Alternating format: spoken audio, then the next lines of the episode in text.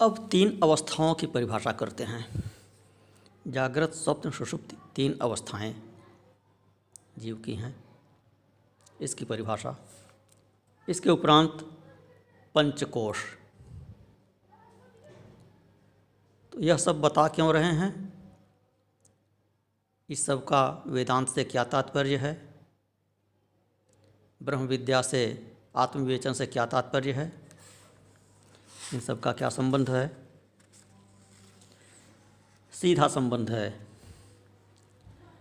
क्योंकि इन सबको जाने बिना आत्मा को, ब्रह्म को नहीं जान सकते। आत्मा की परिभाषा में यह सब सम्मिलित हैं। यह सब आत्मा की परिभाषा में चल रहा है। आत्मा की परिभाषा पीछे बताया है। क्या बताए? स्थूल सूक्ष्म तथा कारण शरीर से भिन्न। स्थूल सूक्ष्म कारण शरीर की विवेचना की है। क्यों किए इसीलिए कि आपको आत्मा को जानना है और वह आत्मा यह स्थूल शरीर नहीं है, सूक्ष्म शरीर नहीं है, कारण शरीर नहीं है, इनसे अलग है। तो पहले इनको जान लीजिए कि यह क्या हैं। जिनको आप आत्मा मान बैठे हैं स्थूल शरीर को आत्मा मान बैठे हैं, सामान्य व्यक्ति। थोड़ा सा ऊपर साधना में बढ़ते हैं, सूक्ष्म शरीर को ही आत्मा मान बैठते हैं। और आगे बढ़ते हैं, कारण शरीर को ही आत्मा को ही आत्मा मान बैठते हैं। तो यह कहते हैं कि यह तीनों ही आत्मा नहीं हैं। आत्मा इन तीनों से ही भिन्न है, इनसे परे है। और जागृत स्वप्न सुषुप्ति इन तीनों अवस्थाओं का साक्षी है वह आत्मा। यह तीनों अवस्थाएँ नहीं हैं। इन तीनों अवस्थाओं का जो दृष्टा है, वह आत्मा है। तो उसके लिए यह तीनों अवस्थाओं को जानना आवश्यक है कि जागृत किसे कहते हैं, स्वप्न किसे कहते हैं सुषुप्ति किसे कहते हैं। तो इन तीनों को जान लेंगे, तब फिर जानेंगे कि इन तीनों को देखने वाला कौन है, इनका साक्षी कौन है। फिर पंचकोश का विवेचन करेंगे। पंचकोश कौन कौन से हैं? और वह आत्मा उन सब पंचकोशों से भी परे है। तो अब तीन अवस्थाओं की बात करते हैं। जागृत स्वप्न सुषुप्त तीसरो अवस्था। जागृत स्वप्न सुषुप्तयस तीसरो अवस्था। जागृत स्वप्न सुषुप्ति यह तीन अवस्थाएँ हैं। जागृत अवस्था क्या है? श्रोत्रादि ज्ञानेन्द्रिय शब्दादि विषयो ज्ञायते इति यत तत् जागृत अवस्था। कि ज्ञानेन्द्रियों के द्वारा शब्द आदि विषय जिस अवस्था में जाने जाते हैं, यही जागृत अवस्था है। इस जागृत अवस्था में स्थूल शरीराभिमानी आत्मा को ही विश्व कहा जाता है। स्थूल शरीर स्थूल शरीर रेतद अवस्थाभिमान्यात्मा विश्व इत्युच्यते। यह विश्व, क्या है विश्व की सामान्य परिभाषा जो लोग समझते हैं? यह है सब संसार, पृथ्वी, सौरमंडल इत्यादि। यहाँ पर विश्व की परिभाषा अलग है। यहाँ यह परिभाषा नहीं है। यहाँ विश्व संज्ञा जो है यह स्थूल शरीर के अभिमानी आत्मा को कहा गया है। अर्थात, मैं यह शरीर हूँ, ऐसा जो अभिमान करता है। तो इस अभिमान करने वाले आत्मा को, इस अभिमान करने वाली बुद्धि को कहिए, विश्व कहा गया है। विस्तार से इस पर बाद में फिर चर्चा होगी, विश्व की परिभाषा पर। कि जो सामान्य लोग विश्व समझते हैं, वह क्या है? यहाँ विश्व का क्या अर्थ है? और अन्यत्र जो शास्त्रों में विश्व शब्द आया हुआ है विष्णु सहस्रनाम में विश्व शब्द आया है, वहीं से आरंभ होता है, विष्णु विष्णु वषटकारो भूत, भव्य, भवत, प्रभु। तो विश्व, भगवान विष्णु का पहला नाम विश्व कहा गया है, विष्णु सहस्रनाम में। तो इन सब की विश्व का कहाँ कहाँ क्या क्या अर्थ है, इसकी बाद में चर्चा अलग से करेंगे। तो यह जागृत की परिभाषा हुई। कि ज्ञानेंद्रियों के द्वारा शब्द आदि विषय जिस अवस्था में जाने जाते हैं, यही जागृत अवस्था है। जिस समय आप स्पर्श का अनुभव करते हैं, स्पष्ट। जिस समय आपको गंध का अनुभव होता है, जिस समय आपको स्वाद का अनुभव होता है, जिस समय आप चीज़ें देखते हैं, खुली आँख से देखते हैं देखकर अनुभव करते हैं, इंद्रिय के द्वारा अनुभव करते हैं। तो ये सब इंद्रियों के द्वारा जब आप विषयों का अनुभव करते हैं तो वह जागृत अवस्था है।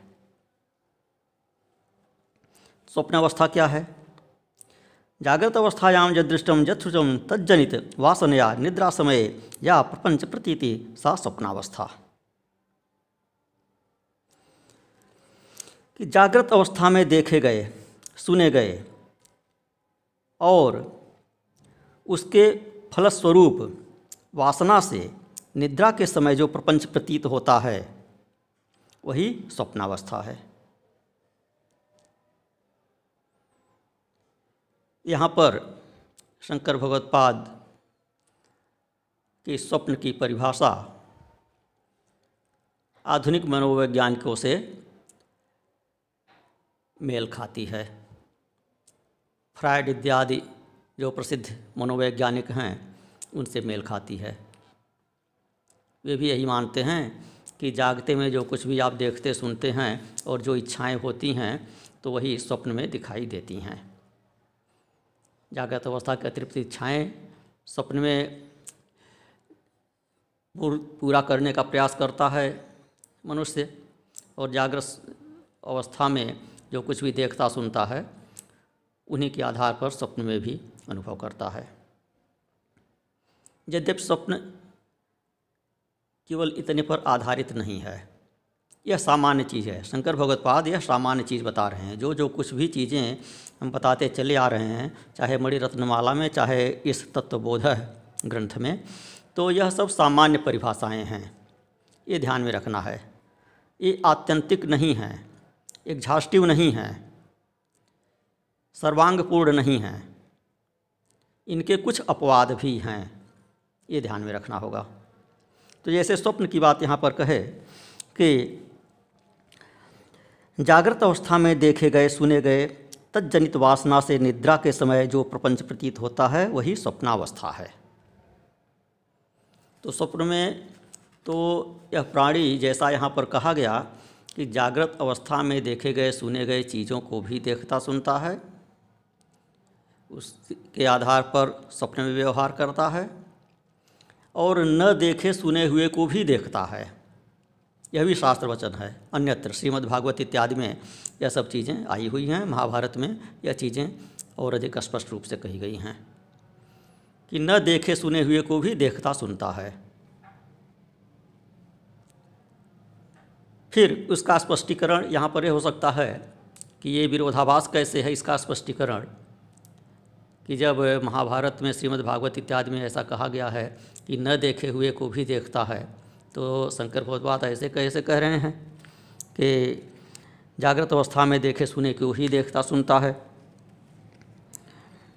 उसी के परिणाम स्वरूप जागृत अवस्था में जो वासना होती है, वही प्रपंच रूप में भासती है स्वप्नावस्था में। तो जो अन्यत्र कहा गया कि न देखे सुने हुए को भी देखा, देखता सुनता है स्वप्न में तो उसका स्पष्टीकरण यह है कि जीव जो है अनंत जन्मों के संस्कारों से युक्त है। आवश्यक नहीं है कि इसी जीवन में जो आप देख सुन रहे हैं, वही स्वप्न में देखें। पूर्व जन्म में जो देखे सुने होंगे, उसकी भी अनुभूति, उसके भी संस्कार शेष रह जाते हैं और वह स्वप्न में दिखाई देते हैं।